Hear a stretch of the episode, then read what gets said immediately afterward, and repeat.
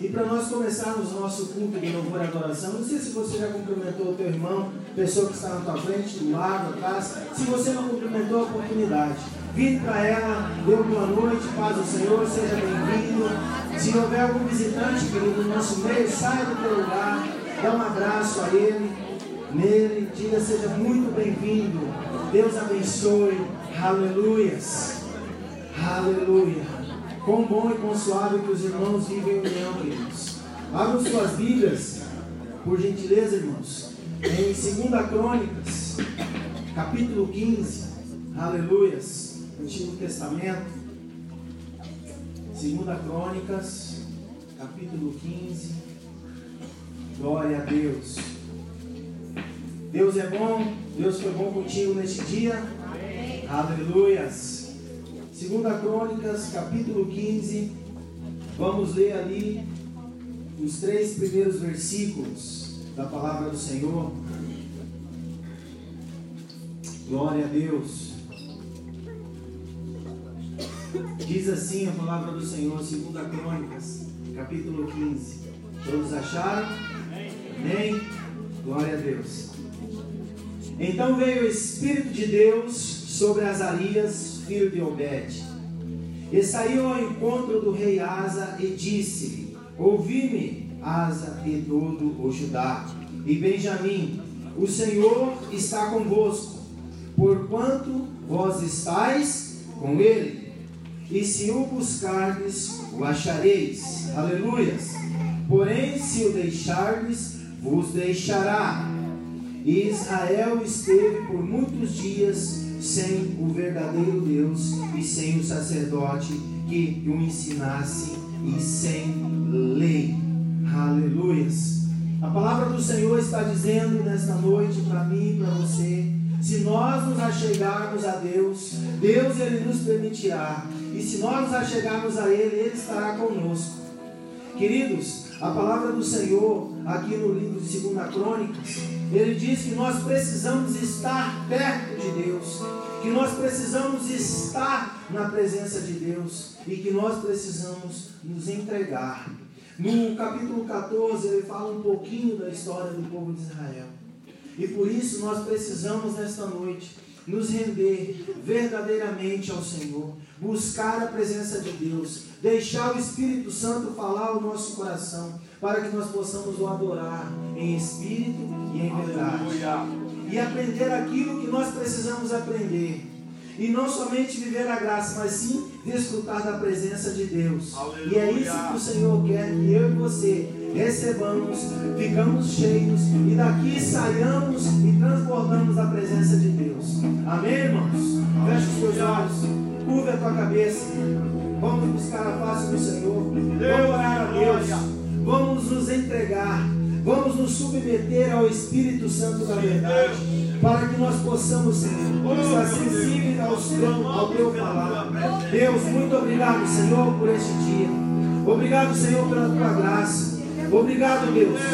Nós queremos, Senhor, ouvir a tua voz. Fala conosco nesta noite. Espírito Santo, em nome de Jesus nós nos tornamos, Senhor, ó Deus, sensíveis, ou nós queremos ouvir a tua voz. Fala conosco. Espírito Santo, vem sobre este lugar, ministra o nosso coração. Senhor, se há inquietação, se há dúvida, ó Deus, venha cair por terra e que nós possamos, Senhor, nos submeter, ó Deus, nos humilhar debaixo da tua onipotente mãos. Conosco, Senhor. Toma, Pai, a vida de cada pessoa, cada visitante, Senhor. Tira, Deus, todo medo. Tira, Senhor, toda angústia e a paz do Senhor que excede todo entendimento. Venha, Senhor, permear os nossos corações. E a alegria do Senhor, Pai, venha fluir neste lugar. Para a honra e glória do Senhor, Pai. É que nós oramos em nome de Jesus. Paz, igreja. Paz do Senhor, igreja. A graça do Senhor te alcançou nesse dia? Você pode aplaudir esse Deus lindo? Ele te trouxe aqui. Então entre no ambiente de glória, porque o Senhor já está nesse lugar. Ele já se faz presente. Vem, Senhor, e enche esse lugar, Senhor, em nome de Jesus.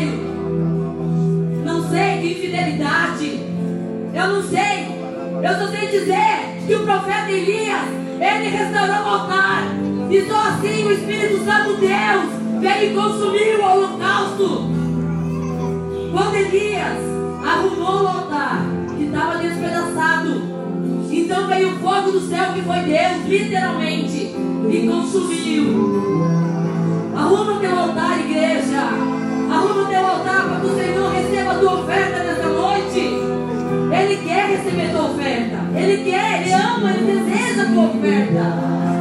Peça perdão dos seus pecados. Vem, Espírito Santo, e faça aquilo que você tem para fazer nessa noite, Pai. Nós queremos estar no ambiente da tua glória, Pai. Enche esse ambiente, enche esse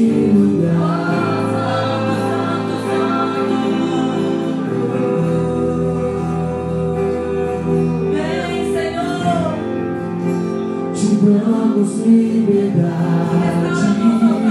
Que o teu espírito.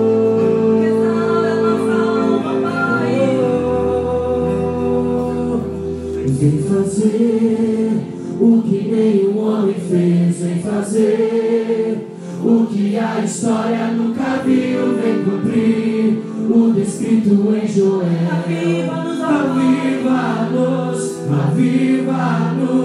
fazer o que nenhum homem fez, vem fazer o que a história nunca viu, vem cumprir o descrito em Joel.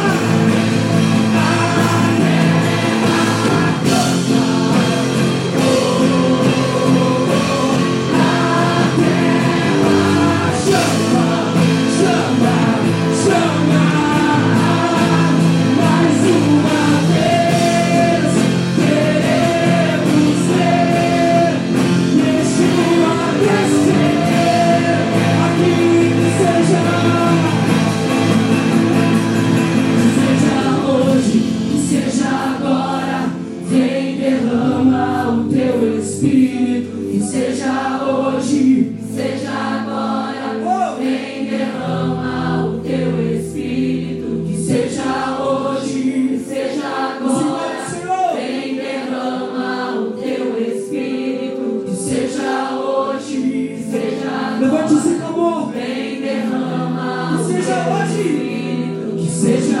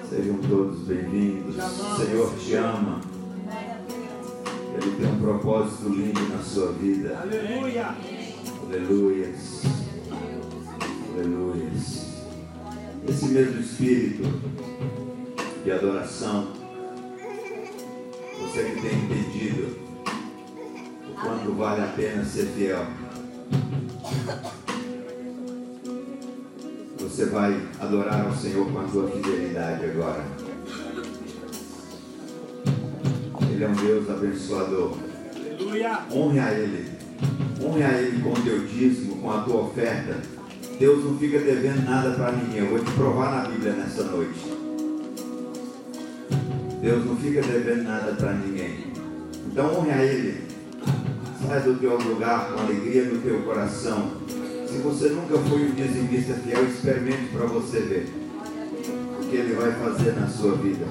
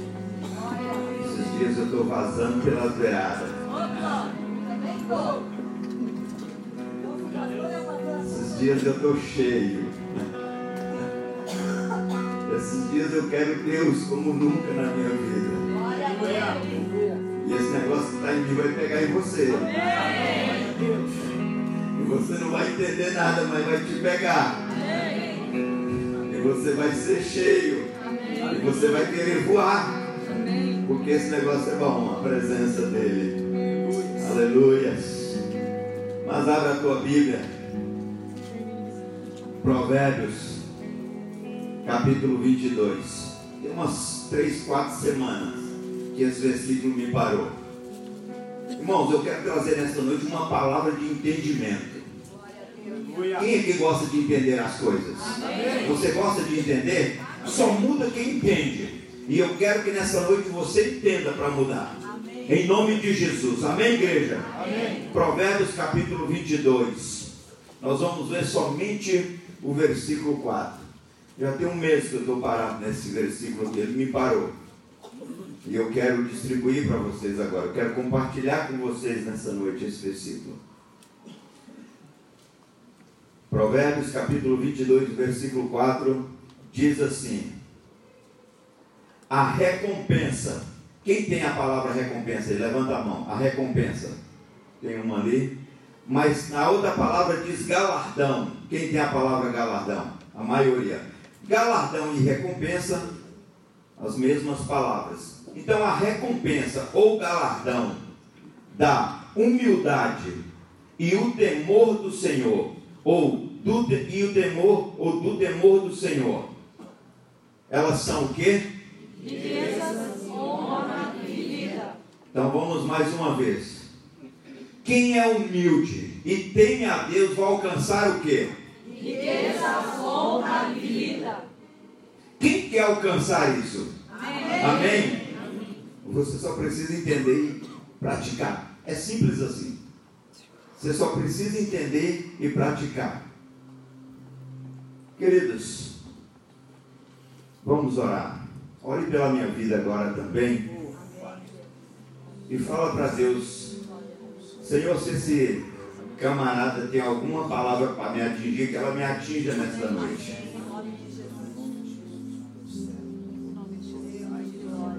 Eu quero que você ore pela minha vida, pela minha família.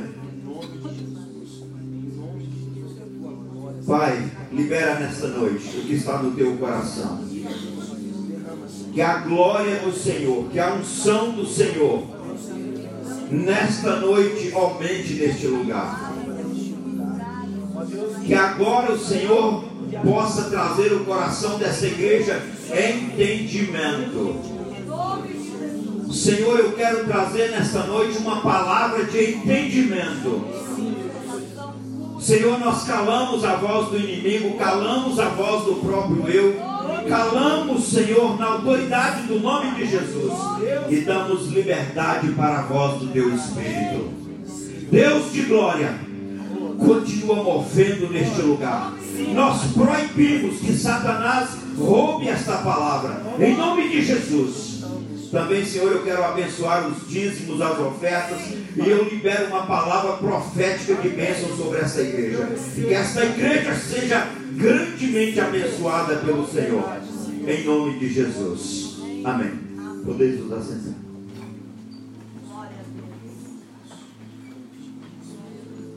Eu quero que você preste atenção. Essa é uma palavra de entendimento. Eu quero que você esteja ligado nesta noite. Eu quero falar aqui, basicamente eu vou pregar aqui em cima de cinco palavras: humildade, temor, honra, vida e riqueza. Quando eu estou falando de riqueza eu não estou falando somente de dinheiro. Porque rico, irmão, não é aquele que tem dinheiro, é aquele que não sente falta de nada. Então você, para ser rico, já está descartado. Você não precisa ter dinheiro. Você basta não sentir falta de nada. Você já é rico. Porque tem muito rico aí se incomodando muito. Tem muito rico aí que não tem paz. Então o rico não é quem tem dinheiro, é quem não sente falta de nada. Então, mas nós não vamos começar por aí, nós vamos começar pelo começo. Queridos, eu quero nesta noite tentar ser um pouco didático para você entender isso aí. Aqui a Bíblia está dizendo que o galardão ou recompensa de um homem, de uma mulher que tem humildade e temor do Senhor são riqueza, honra e vida. Então vamos começar entendendo. O que, que é humildade?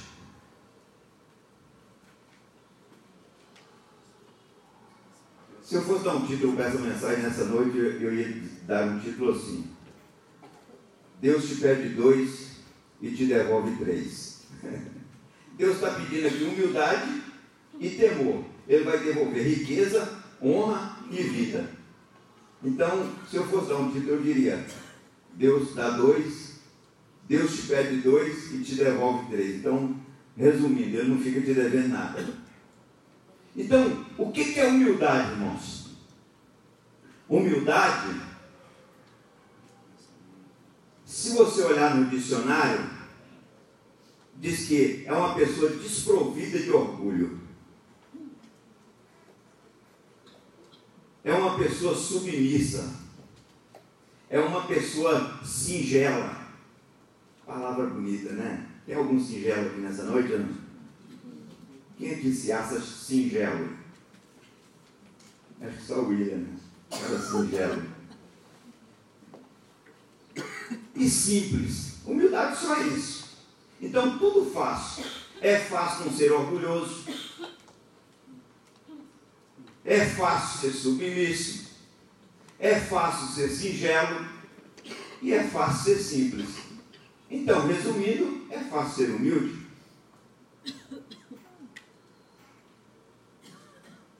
Ou alguém que acha que não é fácil deixar de ser orgulhoso.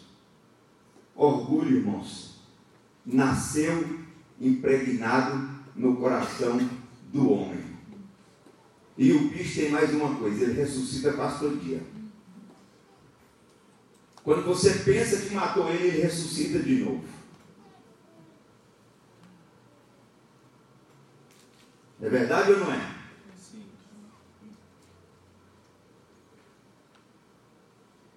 E a pior coisa que tem na vida do homem é quando ele tem orgulho de ser humilde.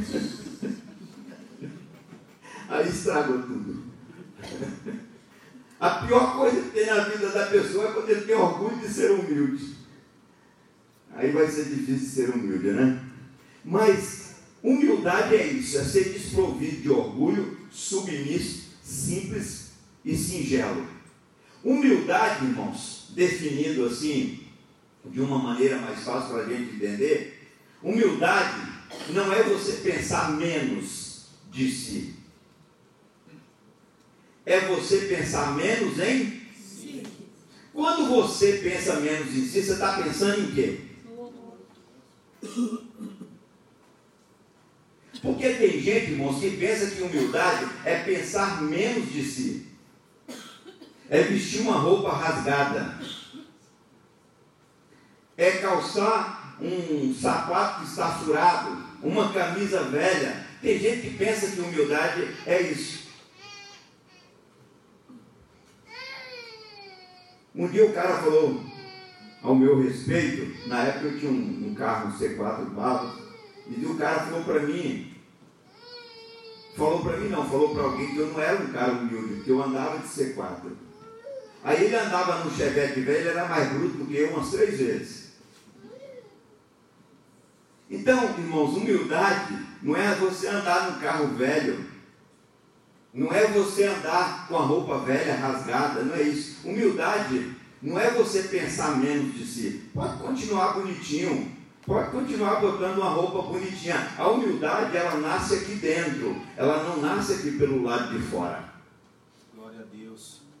Você não pode apresentar aquilo que você não é, porque uma hora vai ser descoberto. Me disseram antigamente que a mentira tinha perna curta, mas já me falaram ultimamente que nem perna ela tem. Então ela está complicada. Então não tem vez para ela. Você quer ser humilde? Seja um cara bonito igual o dele. Olha ali para você ver. Cara. Galã. Semana passada os meninos estavam penteando o cabelo no sapato dele ali, do jeito que brilhava. Aí o William, aí ó. É, o William está aqui, ó. Depois você conversa com ele. Irmãos, nós precisamos entender o que é isso, queridos. Humildade é nós pensarmos, não é pensarmos menos de nós, é pensar menos em nós. Quando nós ocupamos a nossa mente pensando só em nós, nós não conseguimos pensar no outro. Irmãos, isso tem que ser algo que esteja em nossos corações cada dia, sermos desprovidos de orgulho. Irmãos, eu aprendi uma coisa ultimamente, isso é tão forte, e isso entrou no meu coração como uma espada. Irmãos, nós temos que ser humildes a que ponto? Que o nosso ataque seja o nosso sorriso. E que a nossa defesa seja o nosso silêncio. Eita! Quando você conseguir atacar com o teu sorriso, e quando você conseguir se defender com o teu silêncio, você já está mais ou menos bom. Irmãos, tem coisa pior do que uma pessoa chegar brava para você, para te ofender. Você sorrir para ela e responder com silêncio, ela azeda 30 vezes mais.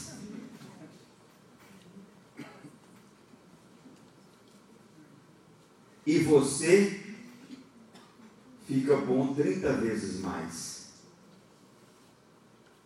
Irmãos, isso é aprender humildade. Eu vou aprender isso. Eu vou praticar isso. Eu quero ser isso. Você quer ser isso? Amém. Eu quero que os, os crentes comecem a chegar assim, pastor, hoje eu ataquei o cara com o meu sorriso. E eu defendi com o meu silêncio. Eu disse, eu estou junto com você, eu quero aprender isso. Queridos, o que é temor? O que é temor?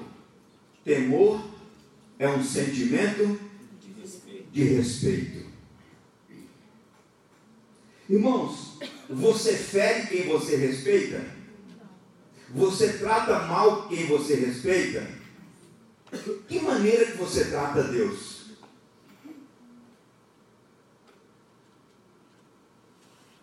Mas eu estou falando maneira exata, maneira correta. Eu não estou falando de qualquer maneira. De que maneira nós tratamos Deus? Deus está falando para mim e para você. Eu quero duas coisas de você: humildade e temor. Duas coisas. Deus só está pedindo isso para você.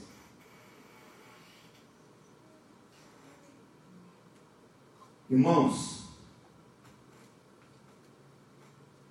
nós precisamos aprender isso. Nós temos um negócio com nós que diz assim: aqui não leva desaforo para casa, não. Aqui você deu, você leva. E o cara acha que está fazendo uma baita de uma vantagem. Só está perdendo. Um dia o cara falou comigo assim, pastor, aqui comigo assim, o negócio é o seguinte. Eu sou crente, mas meu revólver não é crente, não. Eu sei que revólver nunca se converteu. Aí outros falam assim, eu sou crente, mas o meu braço não é crente, não. Irmãos, humildade, eu tenho aprendido uma coisa, deixa eu falar para vocês aqui. Quando você deixa Deus responder, Deus quebra o camarada nos dez pedaços. Porque é Ele que quebra o vaso. E quando você responde, sabe de uma coisa? Deus não responde, porque você já respondeu. Aquilo que você responde, Deus não precisa responder. Antigamente eu respondia muito, eu ficava louco. Eu não sabia segurar. Mas Deus tem me ensinado a segurar. Sabe o que, que tem acontecido? Deus tem respondido por, por mim. Irmãos, deixa eu te falar uma coisa aqui. Quando Deus mata um cara, você já viu a família lá e quando buscar lá no advogado falou que quer entrar com ação contra Deus. Ninguém faz isso, irmãos. Porque Ele é Deus, Ele domina e Ele tem o controle de todas as coisas. E tanto a sua vida como a vida de qualquer um está nas mãos de Deus. E a Bíblia diz que Deus inclina para onde Ele quer, da maneira que Ele quer, Ele faz como Ele quer. Então, se você aprende o caminho da humildade e do temor do Senhor, eu quero te dar uma notícia nessa noite: você vai chegar rápido ao seu destino. Amém, igreja? Amém. Irmãos, olha aqui para mim. Quantas vezes você deu uma resposta que depois você mesmo bateu na sua cabeça e falou assim: eu não deveria ter dado aquela resposta. Eu estou falando a verdade ou não? Sim. É verdade ou não é? Sim. Verdade. Teve resposta que você deu que prejudicou muito mais você do que a pessoa que você deu a resposta. Porque aquela resposta voltou contra você. E quem humilha, a Bíblia diz aqui em Provérbios, irmãos, Inclusive, eu dou um conselho para todo mundo: ler provérbio direto. Eu acabei de ler ontem, eu já estou com vontade de ler de novo. A Bíblia diz, queridos, que aquele que responde sem pensar o que vai falar, ele vai arrumar problema para a sua própria vida. Então, queridos, nós precisamos aprender isso. Tem gente que fala, mas pastor, eu luto toda a vida, eu não consigo as coisas. Eu não tenho nada eu, eu sou um cara desonrado, eu não tenho riqueza, minha vida. Você já que o cara fala assim, nessas palavras, minha vida é uma porcaria? Quem já ouviu isso? Acho que todo mundo já ouviu. Irmãos, toda a Bíblia, toda a Bíblia, se você nunca prestou atenção, comece a prestar atenção. Toda a Bíblia tem promessa. Eu não lembro exatamente, eu sabia do número de promessas que tinha na Bíblia, não lembro exatamente agora, mas eu não sei se mais de mil promessas tem na Bíblia. Mais de 8 mil promessas tem na Bíblia. Mas todas as promessas que tem na Bíblia têm uma condição. condição.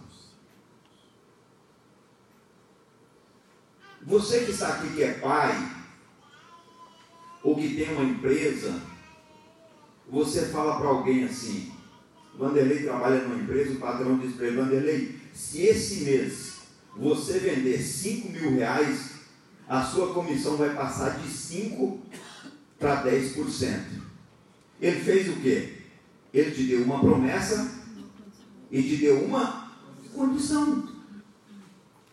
Irmãos, escute o que eu vou dizer para vocês. Tem gente que trata Deus como se Deus fosse empregado dele. Que Deus tem que dar a hora que Ele quer, da maneira que Ele quer. E Ele não pode esperar nada. Primeiramente, irmãos, escute bem: Deus não é obrigado a dar nada para ninguém. Deus já fez uma coisa tão preciosa, tão grande, que ninguém mais já faria isso na vida. Ele deu Jesus lá na cruz do Calvário. Você sabia que para você ser salvo, você não precisa fazer sacrifício nenhum? Sabe por quê? Porque Jesus já fez o sacrifício na cruz do Calvário. Agora, você, para alcançar no reino de Deus, aí você tem que dar tudo. Irmãos, escute o que eu vou dizer para vocês aqui, preste bem atenção. Tem gente, irmãos, vivendo só na graça. A graça você recebe quando você abandona o pecado. Você recebe a graça. Mas honra de Deus você recebe quando você abandona aquilo que lhe é permitido. Mas, pastor, se eu fizer o que é permitido, não é pecado. Mas se Deus está dizendo para você que você tem que deixar aquilo que lhe é permitido, e você não deixa, você está pecando. A árvore, irmãos, que tinha no jardim, a árvore do bem e do mal, ela matou Eva e Adão? Sim ou não? Sim ou não, irmãos? Não. Então, ela não tinha veneno. Tinha veneno? Não. Aquela árvore, ela estava ali, a Bíblia diz que ela era do bem e do mal. Aquela árvore estava ali simbolizando o livre-arbítrio do homem. Se ele quisesse comer ou não comer, era uma escolha dele. Aquela árvore não tinha veneno. Então, quando Deus te pede para deixar o que lhe é permitido, Ele está exigindo de você obediência, para que Ele possa te honrar. E tem gente que alcançou a graça e acha que Deus é obrigado a fazer tudo. Irmãos, alcançar a graça é uma coisa, agora, alcançar a presença de Deus é outra coisa. Você, para alcançar a presença de Deus, você precisa viver em comunhão com Deus. Viver em comunhão com Deus é você ler Bíblia constantemente, é você orar constantemente, é você buscar a presença de Deus constantemente. Irmãos, a comunicação, ela gera o quê? O que, que a comunicação gera? Hã? Relacionamento. Relacionamento. A comunicação, ela gera comunhão. Eu não sei quem é a Nani se eu nunca tivesse conversado com ela. Eu não saberia quem é o Pedro se eu nunca tivesse conversado com ele. Eu sei algumas coisas da vida do Pedro pelo convívio que nós temos. E você nunca vai saber da vida de Deus o que Ele tem para você, o que deixa de ter para você, se você não tem essa comunhão. Irmãos, não tem como você alcançar riqueza honra e vida se você não tem comunhão com Deus. Se Ele é a fonte. Você está contentando somente com a graça. A graça você alcança quando abandona o pecado. Mas a presença você alcança quando você tem comunhão com Ele. Aleluia. Irmãos, olha aqui para mim e pense um pouquinho comigo. Quando você tem uma pessoa que é muito amiga, o que, que você gosta de fazer? Você não gosta de estar perto dela? Você não gosta de conversar com ela? Você não gosta de abrir o teu coração com ela? Você gosta, nós gostamos. Nós gostamos. Agora, o que eu acho interessante, e eu penso que todo mundo grita a Deus. Quando acerta o pé na pedra, então é rápido para gritar. Quando chega um problema, uma dificuldade, nós gritamos. E eu acho que no dia a dia, quando a coisa vai bem, ninguém nem se lembra. Agora, como Deus vai revelar o coração dele, a vontade dele, para uma pessoa que não tem comunhão com ele?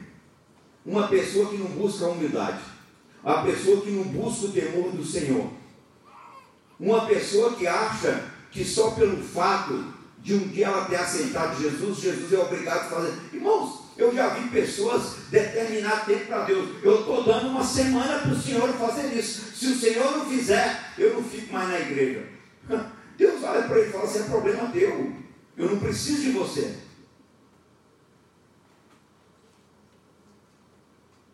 Irmãos, vocês acham que Deus precisa de nós? Não. Ele tem misericórdia de nós e nos ama, como ninguém nunca amou. Ele nos ama. Mas se Deus quisesse viver sem nós, Ele poderia viver em nós que estavam quebrados para viver sem Ele. Irmãos, a humildade e o temor do Senhor são duas armas poderosíssimas. E eu quero trazer essa palavra de conhecimento para nós nesta noite, para a gente entender. Irmãos, o que é a vida? Entrando aqui no texto. A vida é um espaço de tempo entre o nascimento e a morte. E a vida, ela é um dom de Deus. A vida não é somente estar vivo, pois tem muito vivo morto. Você já encontrado por aí algum vivo morto ou não? Irmãos, tem gente, olha aqui para mim, presta atenção. Tem gente que você conversa com ela, ela não tem nada para lhe oferecer. É verdade ou não é? Eu já vi muitas meninas, meninos se decepcionar. Olha o cara, galã, cara bonita. Sentou lá na mesa, o cara manda umas duas conversas, quebra as pernas de três pedaços. Né? Então, irmãos, a gente precisa ter esse entendimento. Tem muita gente por aí que está andando, são cadáveres ambulantes. Ele não tem vida. Pessoas que não têm nada. Irmãos, tem gente, tem gente que se você ficar com ele meia hora, você perde o limão.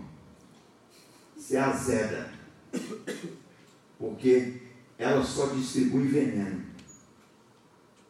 Ela bate pessoas, ela xinga pessoas, ela maldiz as pessoas, ela xinga o pai, ela xinga a mãe e mais alguns que aparecer pela frente. Não tem nada para oferecer. Quem é que se lembra que conversou com uma pessoa e falou assim, misericórdia, nunca mais eu quero ver na minha frente? Você lembra disso ou não? Tem pessoas, irmãos, que são decepcionantes, porque é o tal do vivo morto. Irmãos, deixa eu falar uma coisa para vocês aqui. É mais importante você saber por que e para que você nasceu do que você está vivo. Entenderam? É mais importante você saber por que e para que você nasceu do que você está vivo. Porque tem gente que está vivo só com só ocupando espaço aqui sobre a terra. Então, é mais importante você saber por que e para que você nasceu. Mas, pastor, como que eu vou saber por que e para que eu nasci? A Bíblia diz que Deus escreveu a sua história antes que você nascesse. Glória a Deus. Você não nasceu por aí aleatoriamente. Você pode não estar fazendo o que você deveria fazer. Mas Deus, Ele escreveu uma história ao seu respeito. E se você não está fazendo o que Deus escreveu sobre a sua história, quem está perdendo é Deus ou é você? E se você não mudar a vida que você está levando, sabe o que, que vai acontecer? Deus vai chegar lá, vai pegar o caderninho e diz: dá uma olhada aqui para que, que você estava naquela terra. Aí você vai dizer: Deus, eu estava no reverse 3. Eu estava fazendo tudo ao contrário. Como é que nós vamos acertar essa conta? Ele disse: Não, o caminho é, o caminho é pela esquerda aqui. Eu nem vou dizer para você onde chega o caminho da esquerda, porque às vezes você não gosta. Mas, queridos, nós precisamos entender por que nós, e para que nós estamos aqui. Queridos, a vida que precisamos ter é a vida de Deus. Ela reflete, e além de refletir em mim, ela reflete através de mim. Quando vivemos de verdade, é, nós geramos vida também. Irmãos, quando nós vivemos de verdade, nós geramos vida. Como você conversou com uma pessoa que nunca mais você gostaria de ver na sua frente, você conversou com alguém que você, você pensa consigo, meu Deus, eu gostaria de conversar o dia inteiro com aquela pessoa.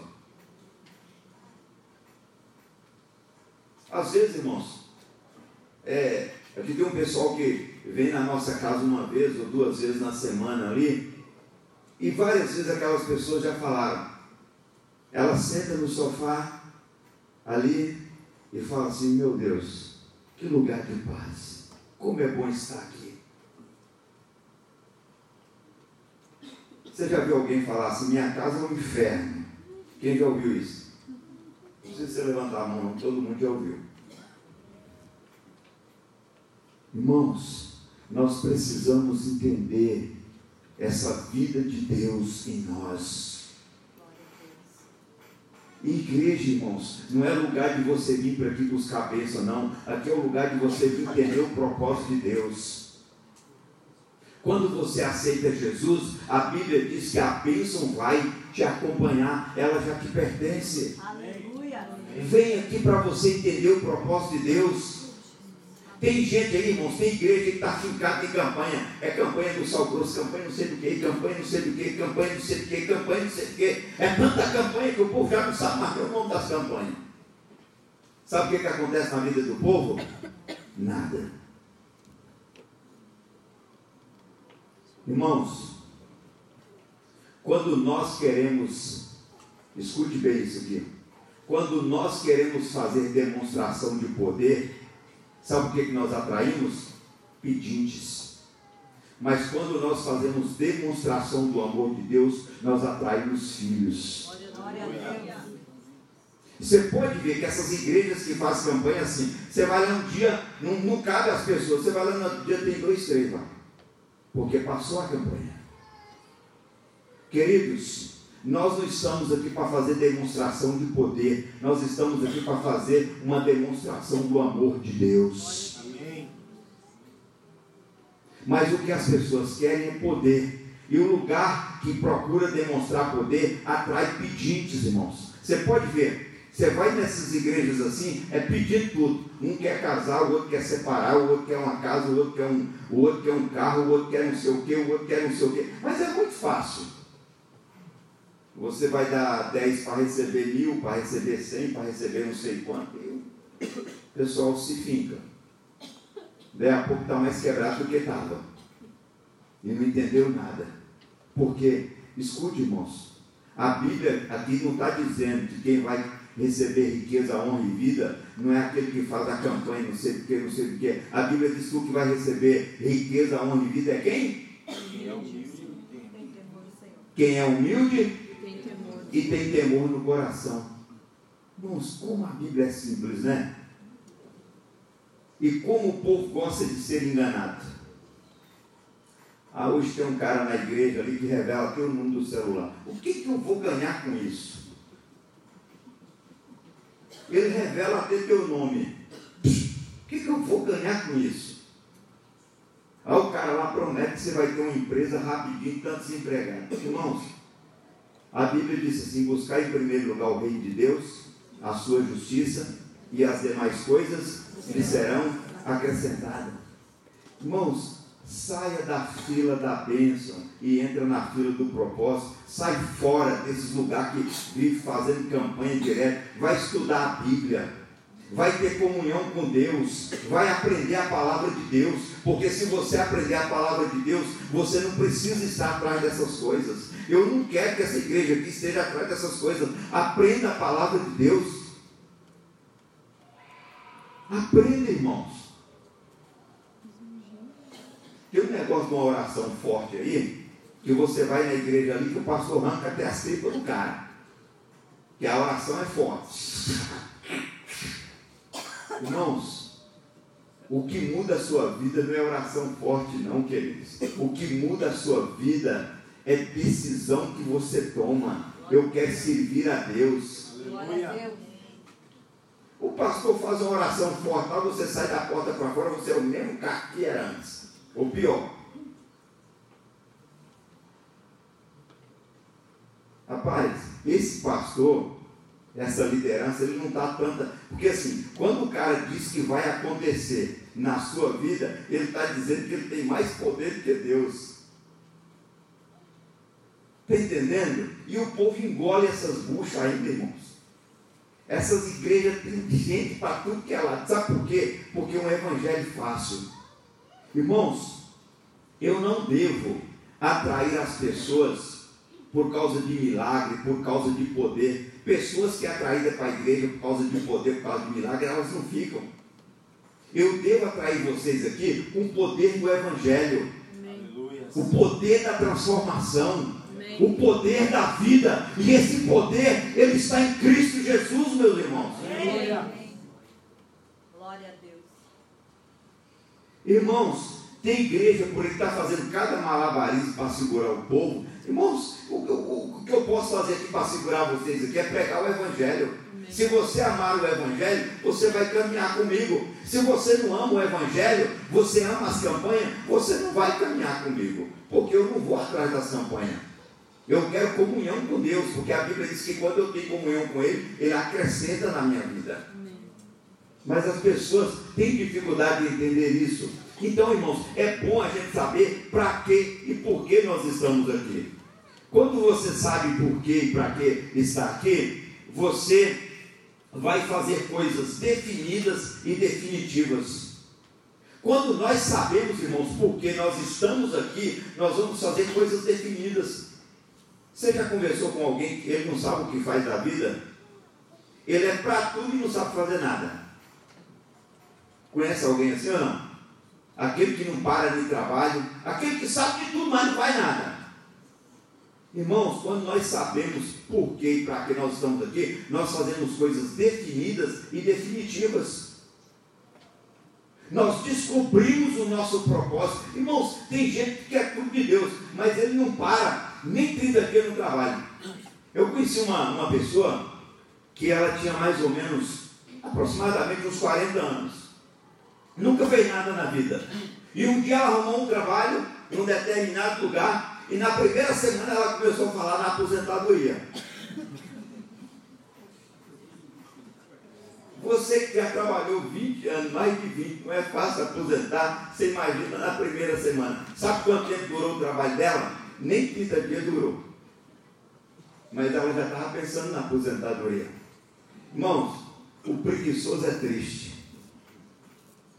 Ontem eu estava lendo na Bíblia, diz que o preguiçoso está na cama, aí você fala para ele assim, cara, tem uma promoção lá no centro, lá tem um tênis lá que custava 500 reais, agora está vendendo por 100.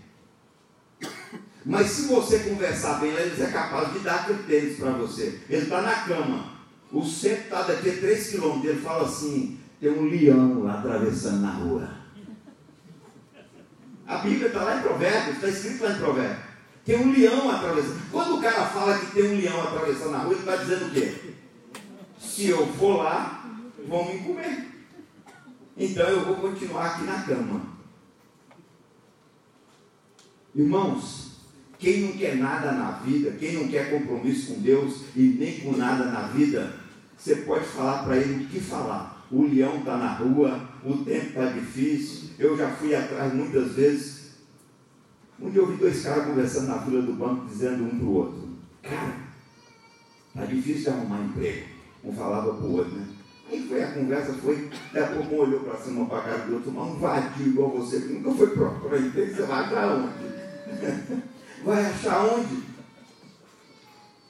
Irmãos, nós precisamos entender que nós estamos sobre essa terra, que nós temos um propósito de Deus para as nossas vidas. Deus não é nenhum bobo que vai te abençoar, vai dar tudo que você quer só porque você quer. Você está lá de braço cruzado dizendo: Não, Deus tem que me dar tudo. Queridos, nós precisamos entender que nós precisamos ter um compromisso com Deus, nós precisamos ser pessoas humildes e viver no temor de Deus. Quantas pessoas têm uma faculdade, irmãos, tem uma profissão e nunca anda, a coisa nunca anda na vida dele?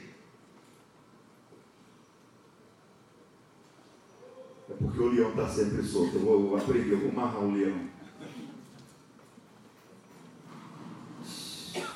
Irmãos,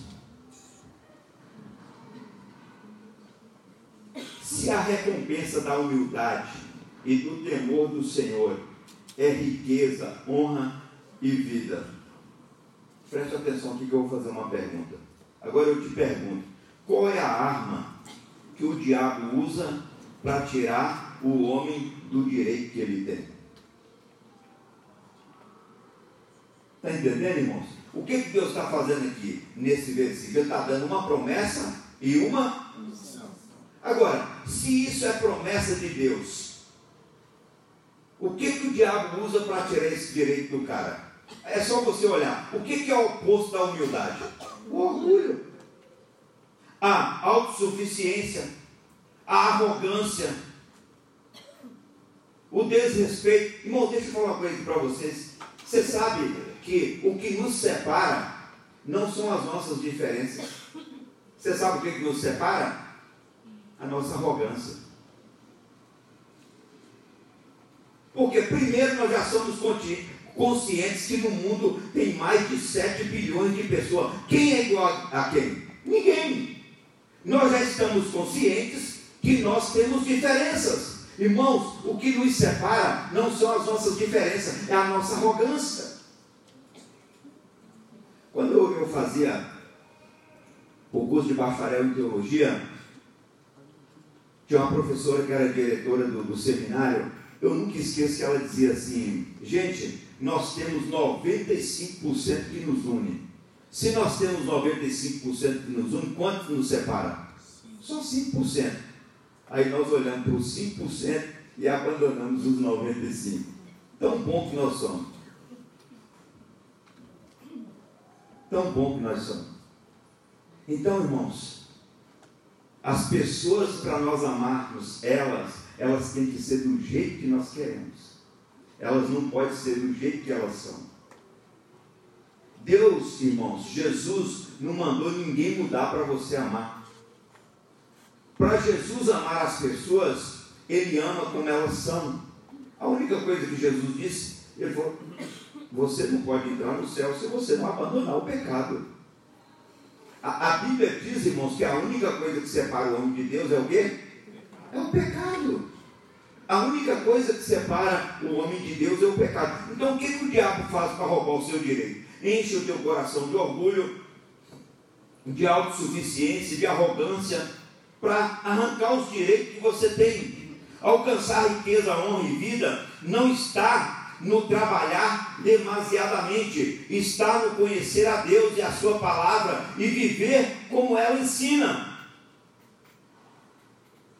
Alcançar essas coisas de Deus, irmãos, não está no trabalhar demasiadamente. Tem gente aí, irmãos, que trabalha, trabalha, trabalha, nunca leu a Bíblia, nunca foi numa igreja e nunca orou na sua vida.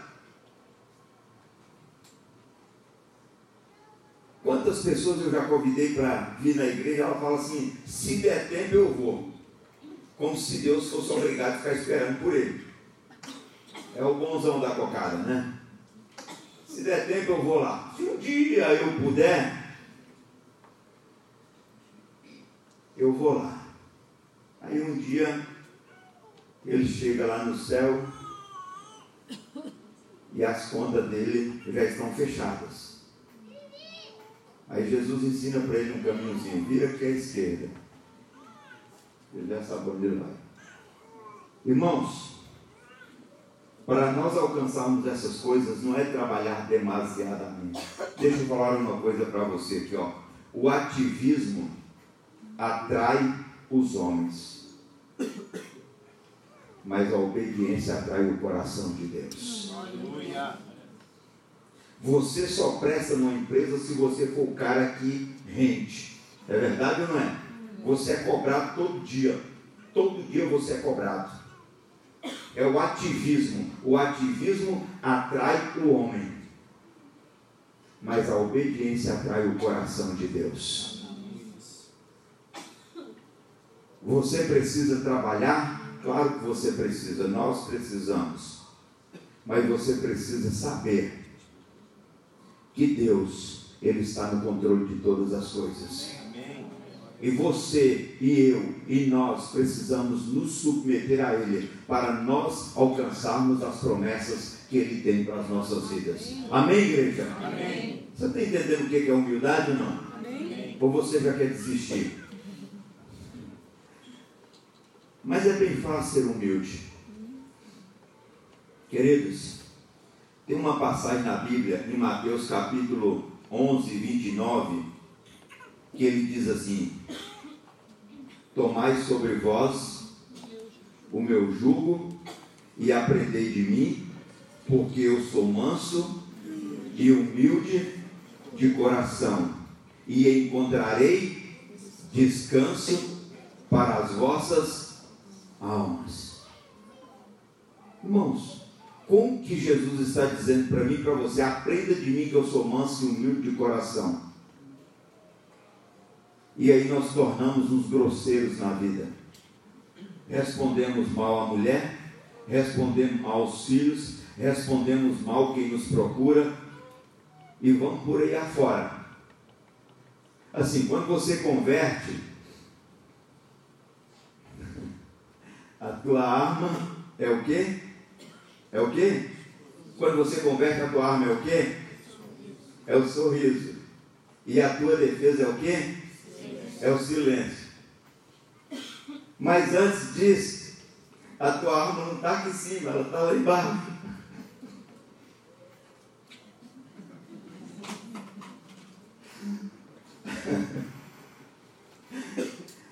Então, irmãos, para converter, você tem que mudar a arma de lugar, você tem que tirar do pé mudar de lugar, não, você tem que mandar ela embora. E tem que pegar outra. Porque aquela que está no pé, você não pode mudar para a boca, senão você vai ficar pior ainda. Porque a arma tem no pé se você colocar na boca, porque já tem a língua que é um veneno. Aí se você botar mais um, piora tudo. Então você tem que mandar aquela embora e aí usar o sorriso e o silêncio. É bem fácil ser crente, é umas coisinhas assim só. Seguir a Jesus é tudo facinho assim, é tudo coisinha assim. Humildade, temor de Deus, mansidão, domínio próprio, tudo coisinha fácil. Né, Vanderlei? tudo coisinha fácil. Irmãos, se a gente dá uma parada e pensar assim, será que nós já trocamos a ferramenta que a gente usava embaixo, ou já jogamos fora ela, e estamos usando outra coisa? A Bíblia diz, irmãos, que com a língua você bendiz a Deus e com a própria língua você faz o que? Quem lembra do versículo? Amaldiçoa o seu irmão. A Bíblia diz que você coloca o freio na boca de um cavalo e domina ele. Quantos quilos tem um cavalo? Mais de 200, mais de 300 quilos, depende do cavalo. Você põe o freio na boca e domina ele. E a Bíblia diz assim: que você não consegue dominar o menor membro que tem em seu corpo, que se chama língua. Então, quando essa língua fala assim, eu amo, eu perdoo, eu suporto, ela está convertendo, ela está começando a melhorar. Irmãos, eu não quero ver uma igreja cheia de pessoas vazias.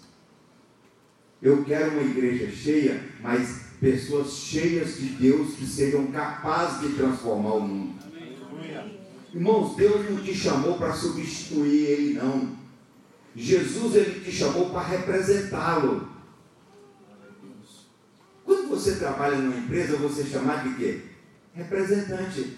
Ali, ó, tem um representante de tal empresa. A empresa não mandou você substituir ela. A, a empresa mandou você representá-la. Então, queridos, nós precisamos saber por que e para que nós nascemos. Quando nós sabemos por que e para que nós nascemos, nós fazemos coisas definidas e definitivas. A gente não pode estar dentro da igreja e não saber nem por que nós estamos lá dentro de uma igreja. Irmãos, banco de igreja não salva ninguém, não. Se nós não tivermos cuidado, nós nos tornamos aquecedores de banco. E banco não sente frio. Se você não sentar nele, ele não vai morrer de frio. Esse banco que está aí, irmãos, a gente usa ele para sentar, para ouvir a palavra que transforma as nossas vidas. Irmãos, eu já fui em culto, já preguei, depois você, é, é, eu comecei a comentar com a pessoa sobre a mensagem, ele falou comigo assim, mas você ouviu isso aí onde? Lá na casa da sua avó que eu ouvi, eu estava lá agora. A sua avó estava pregando para mim. É verdade, irmãos. E não foi qualquer pessoa.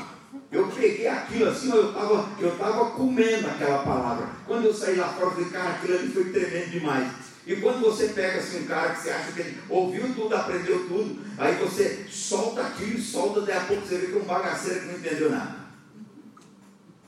Irmãos, como que vai mudar um ser humano desse? Irmãos, nós ficamos a semana inteira numa correria para lá, para cá, trabalhando, tanta coisa. Aí a gente vem na igreja, uma hora e meia que a gente tem aqui, a gente não presta atenção em nada. Vai mudar o que a sua vida? Você tem que entender que existe prioridades na sua vida. Existe prioridades na minha vida. Irmãos, se nós não mudarmos, nós não vamos alcançar as promessas de Deus e muito menos o reino de Deus. Eu já vi pessoas falar, você já deve ter ouvido também, pessoas dizer assim, não, hoje eu tenho que ir num culto, eu tenho que ir na missa, eu estou pesado.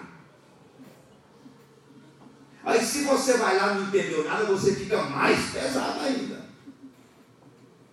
E se você foi de novo e não entendeu nada, você fica mais pesado ainda. Queridos, a Bíblia diz que é melhor você não, não ouvir ou não entender do que você entender e não obedecer. Agora, irmão, preste atenção comigo. Se você é patrão aqui, se você trabalha numa empresa, você, ou você é pai ou mãe, irmãos, tem coisa pior do que você. Você chega para uma pessoa para um filho, para um empregado, sei lá para quem, e chega lá e diz assim: ó, você faz assim, assim, assim. Aí depois você fala assim: você entendeu? O cara disse: entendi. Eu disse, mas eu vou explicar mais uma vez para você entender melhor. Você faz assim, assim, assim. Aí quando você chega lá, está tudo o contrário do que você fez. Irmãos, quantas vezes Deus já falou contigo algo que você precisa mudar na sua vida e você continua repetindo o mesmo erro. Não fique pensando, irmão, se tem pecadinho e pecadão. A Bíblia não trata disso. A Bíblia trata de pecado que separa o homem de Deus. Nós precisamos, queridos, entender qual é o propósito real de Deus para as nossas vidas. E Jesus está dizendo: Tomai sobre vós o meu jugo e aprendei de mim, que eu sou manso e humilde de coração. Jesus está mandando aprender dele. Eu pergunto, irmãos: Jesus roubava? Jesus mentia? Jesus enganava? Jesus sonegava? Jesus prostituía? Jesus fazia essas coisas? Evidentemente, irmãos, que não. E ele está dizendo para nós: aprendei de mim.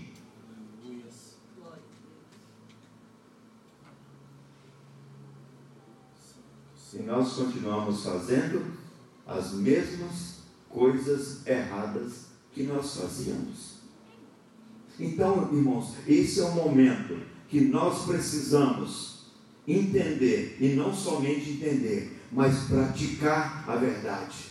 Para alcançar, irmãos, riquezas, honra e vida, é preciso buscar o que está lá em Mateus 6, e 33. O que está escrito em Mateus 6 e 33? Quem se lembra?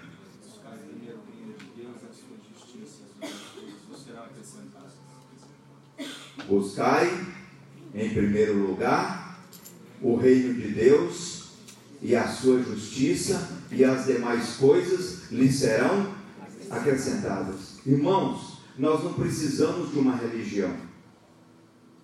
Nós precisamos de Deus em nossas vidas. Aleluia. Essa igreja aqui não existe como uma religião. Essa igreja aqui existe como uma igreja para ensinar o Evangelho. A religião, queridos, ela te absorve de tudo. Irmãos, deixa eu falar uma coisa para vocês aqui, preste atenção, coisa bem simples. Você chega ali no boteco, você está lá, Aí o cara chega, ele pode ser muçulmano, católico, seja o que for. O cara chega lá e diz eu quero um mansinho. O cara mede com o dedo, né? O, o, o, cara que gosta de tomar cachaça, é uns faz assim, né? Então, assim, bota lá, o outro faz assim, né? Aquele é que derrama a perana. Aí o cara, ó, golpeia. Beleza. Chega outro, eu quero assim, assim. Ninguém fala assim. Está vendo o cara lá? É católico. O cara lá é muçulmano. O cara lá é ateu. O cara lá não sei o quê. Aí chega o crente lá, né, que está meio desviado, né? Será que ninguém está vendo?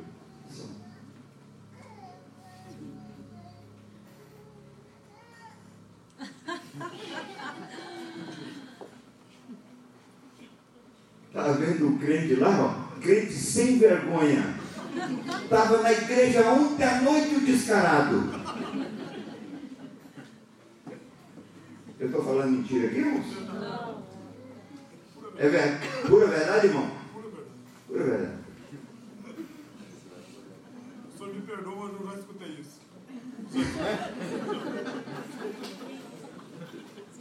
Você sabe por que isso, irmãos?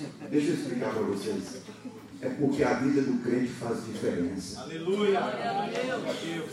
Você sabe por que isso, irmãos? Porque você foi chamado para ser luz. Sabe por que isso, irmãos? É que a glória de Deus é transmitida através da vida que serve a Ele de verdade. Mas pode ter certeza que eu já ouvi muitas vezes esse tipo de coisa. Então nós precisamos aprender, irmãos, a realidade do Evangelho. Eu quero só deixar uma mais uma parte que nós vamos finalizar. Queridos, preste atenção, a salvação é de graça, mas o reino de Deus exige tudo de nós. E quando nós dedicamos ao reino de Deus, virá riqueza, honra e vida. Amém, igreja? Amém. Então fica bem claro que Ele, Jesus, é o meio pelo qual nós encontramos todas essas coisas. Aleluia! Quando entregamos tudo para Ele, nós teremos tudo dele. No reino de Deus, irmãos, tem tudo que um homem precisa. E se você faz parte do reino, você pode usar tudo que o reino tem. Mas tem gente que prefere usar o copo, o cigarro, a mentira, o engano, e perder tudo que tem no reino de Deus. Pastor, mas isso não é verdade. Não tem problema de vez em quando moer o bico. Então você faz assim. Quando você for moer o bico, você põe três cadeiras assim, senta no meio e fala para Jesus, senta aqui de um lado, fala para Deus, senta daqui do outro lado e começa a moer o bico para ver se Deus fica lá. E Jesus fica lá.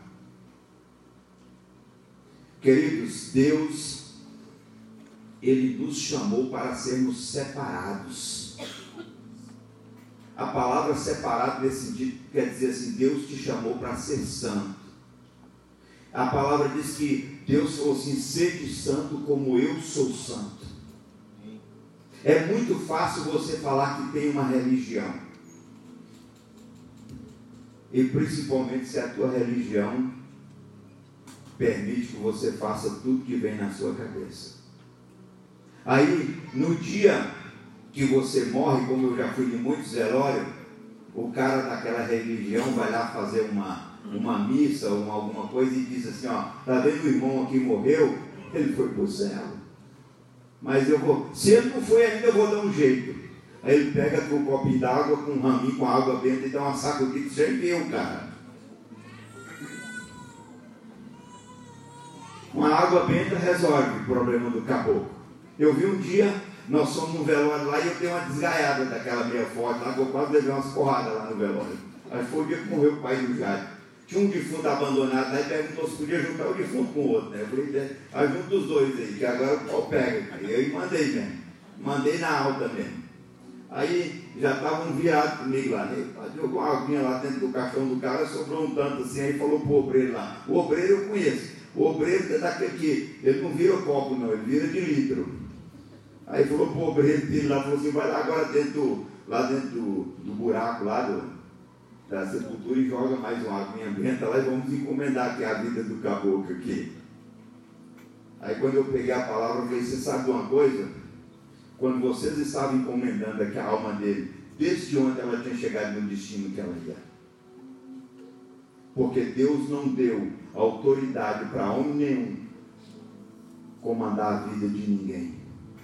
Dizer qual o destino. Você sabe quem prepara o seu destino, meu irmão? É você.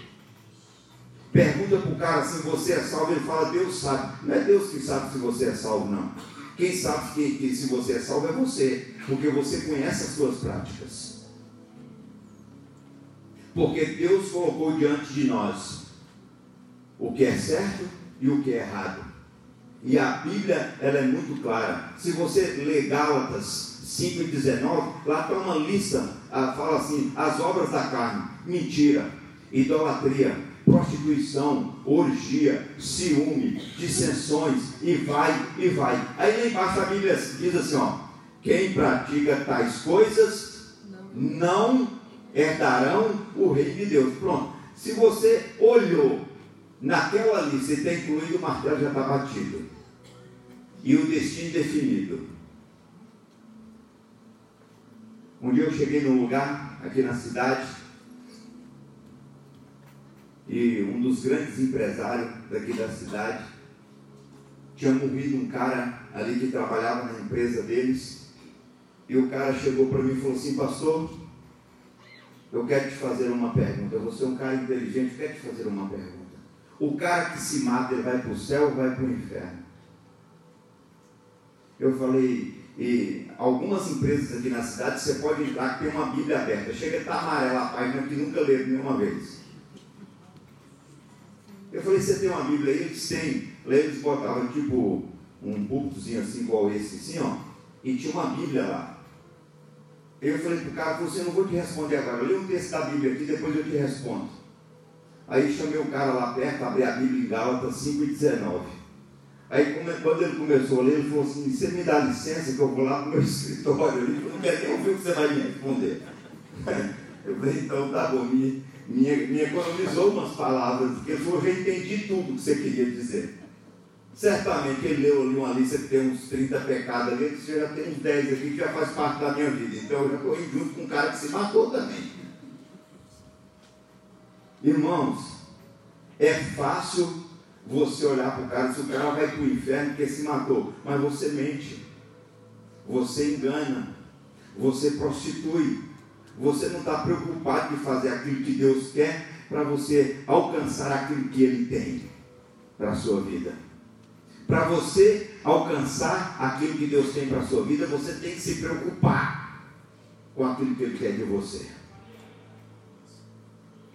Tem alguém comigo aqui nessa noite? Não? Amém.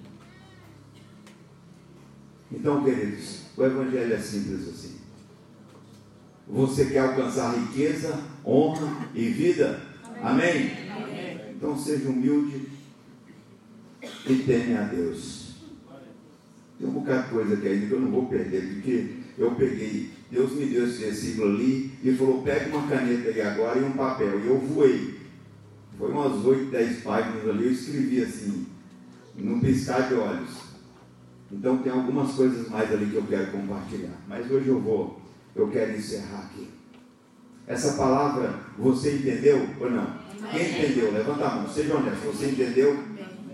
Então, você precisa alcançar. Eu acho que hoje eu fui bem tranquilo para falar. Queridos, nós precisamos entender o propósito de Deus para nós. Não adianta nós estarmos dentro de uma igreja ou termos uma religião. O que nos adianta é você entender o propósito de Deus para a sua vida. Amém? Eu gostaria que, por gentileza, você se colocasse de pé. E se tiver alguém aqui nessa noite que queira tomar uma decisão dizendo assim, eu quero aceitar Jesus como o Senhor da minha vida. Ou se tiver alguém assim, pastor, minha vida não está se encaixando dentro disso aí. Mas hoje eu quero fazer um concerto com Deus.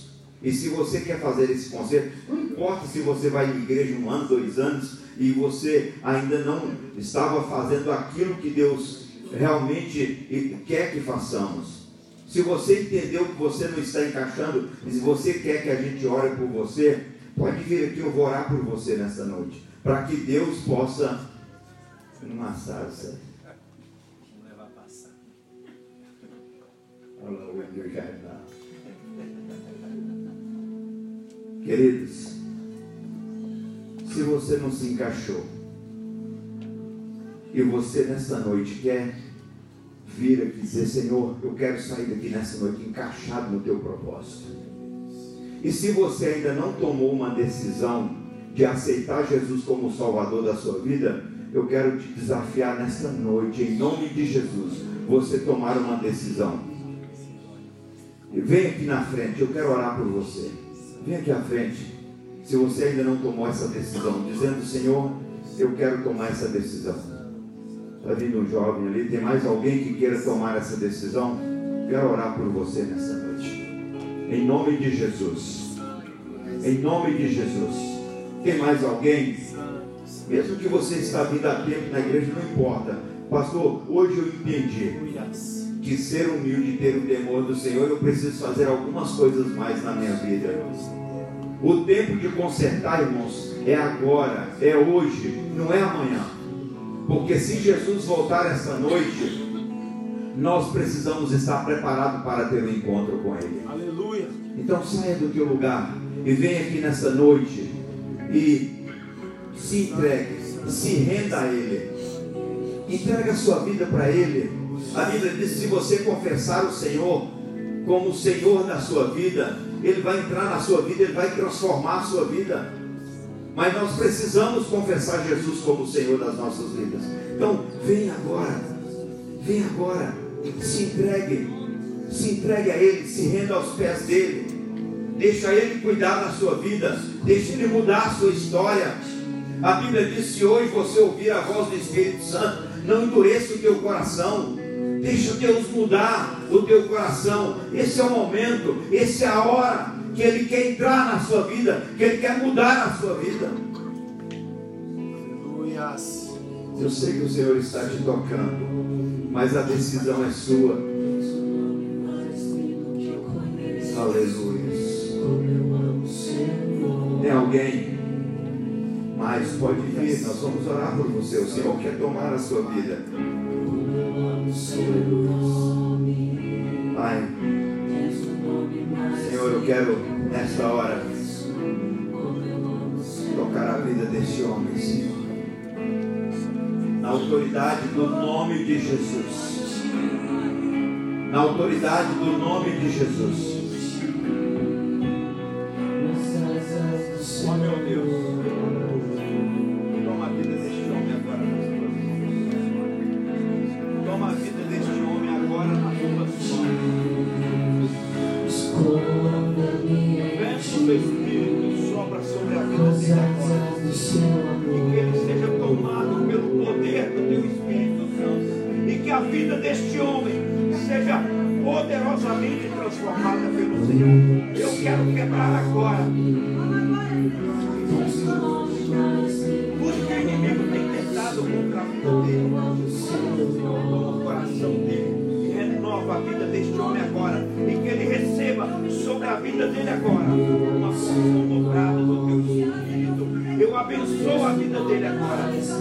Nome de Jesus.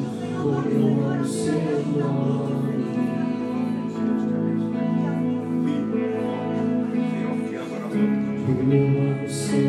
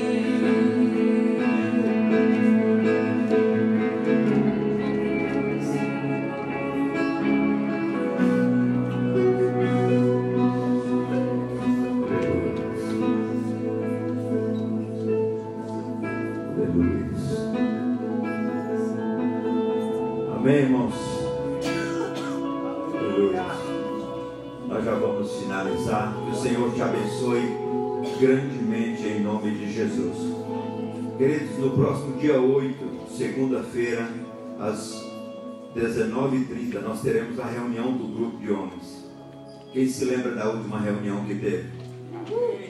O pregador era humano, ele só teve, só teve o direito de ler, ele só teve o direito de ler o versículo da Bíblia, o resto o Espírito Santo empacotou ele. Não sobrou nem a sombra do mando. Então, hoje mesmo nós estávamos comentando né, sobre a reunião, né? O nosso irmão que veio aqui à frente, né, ele estava. Esse irmão ali, o nome dele é Jesus. Jesus pegou Jesus lá, deu três empacotados em Jesus. Jesus. Até Jesus se converteu naquele dia lá. Então, nós estamos tendo umas reuniões maravilhosas. Eu quero te convidar a estar lá e levar mais algumas pessoas. Em nome de Jesus, nós vamos estar servindo ao Senhor de todo o nosso coração. Queridos, no próximo domingo, nós teremos o que? A ceia. E nós temos um compromisso agora, né? E nós vamos estar é, preparando aí algumas cestas básicas para a gente estar distribuindo. E no domingo, traga, lembra, se você quiser trazer a cesta montada, pode trazer. Se você quiser trazer um quilo, dois, três, como você quiser. Vai ter uma caixa ali na frente, irmãos. Isso é dever nosso, não esqueça, não, por favor. Essa semana a Johnny está vendo para a gente ali. Essa semana eu vou estar indo lá. É, nós vamos estar comprando aqui oito cestas, né? Que ficou algumas do mês passado. Nós vamos estar comprando oito esse mês, ok? E os irmãos trazendo aí, nós vamos montar aí pelo menos umas 12 cestas, mais ou menos aí. E isso é dever nosso, irmãos. Vamos, vamos doar. Vamos doar.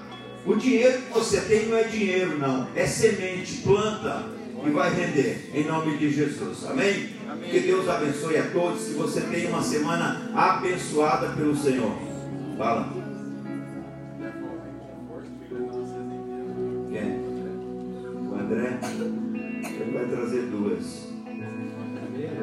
E você vai trazer, você vai trazer duas taças. Quebrou uma aqui. Rapaz, ele puxou o copo aqui para tomar água e derramou. Eu falei, Hã? o que, que eu falei para você? O que, que eu falei? Tem que comprar duas. Aí eu falei, mas homem derramou a água aqui, na- na hora de começar o culto, ele voltou e quebrou a taça. O cara quando bebe água aqui que a vida não está muito boa, quebra. Nós vamos levar ali no quartinho depois fazer a oração da libertação. Já sai aliviado. Senhor, nós te agradecemos. Muito obrigado, Deus. Oh Deus, que noite maravilhosa na tua presença. Obrigado pelo teu carinho, pela tua palavra, pelo teu amor. Obrigado pela vida dessas pessoas abençoadas que estão aqui neste lugar nesta noite. Senhor, eu oro pedindo a tua bênção sobre a vida de cada uma delas. Leva para os seus lares em paz. Dá uma noite abençoada. Senhor, eu oro em nome de Jesus. Para que o Senhor Deus possa conduzi-los em segurança. E que esta semana seja uma semana abençoada pelo Senhor, Pai. Em o nome de Jesus. E que agora o amor de Deus Pai, a graça do Senhor Jesus e a doce comunhão do Espírito Santo seja com todos nós, hoje e sempre. E todos digam amém. Amém. Que o Senhor te abençoe.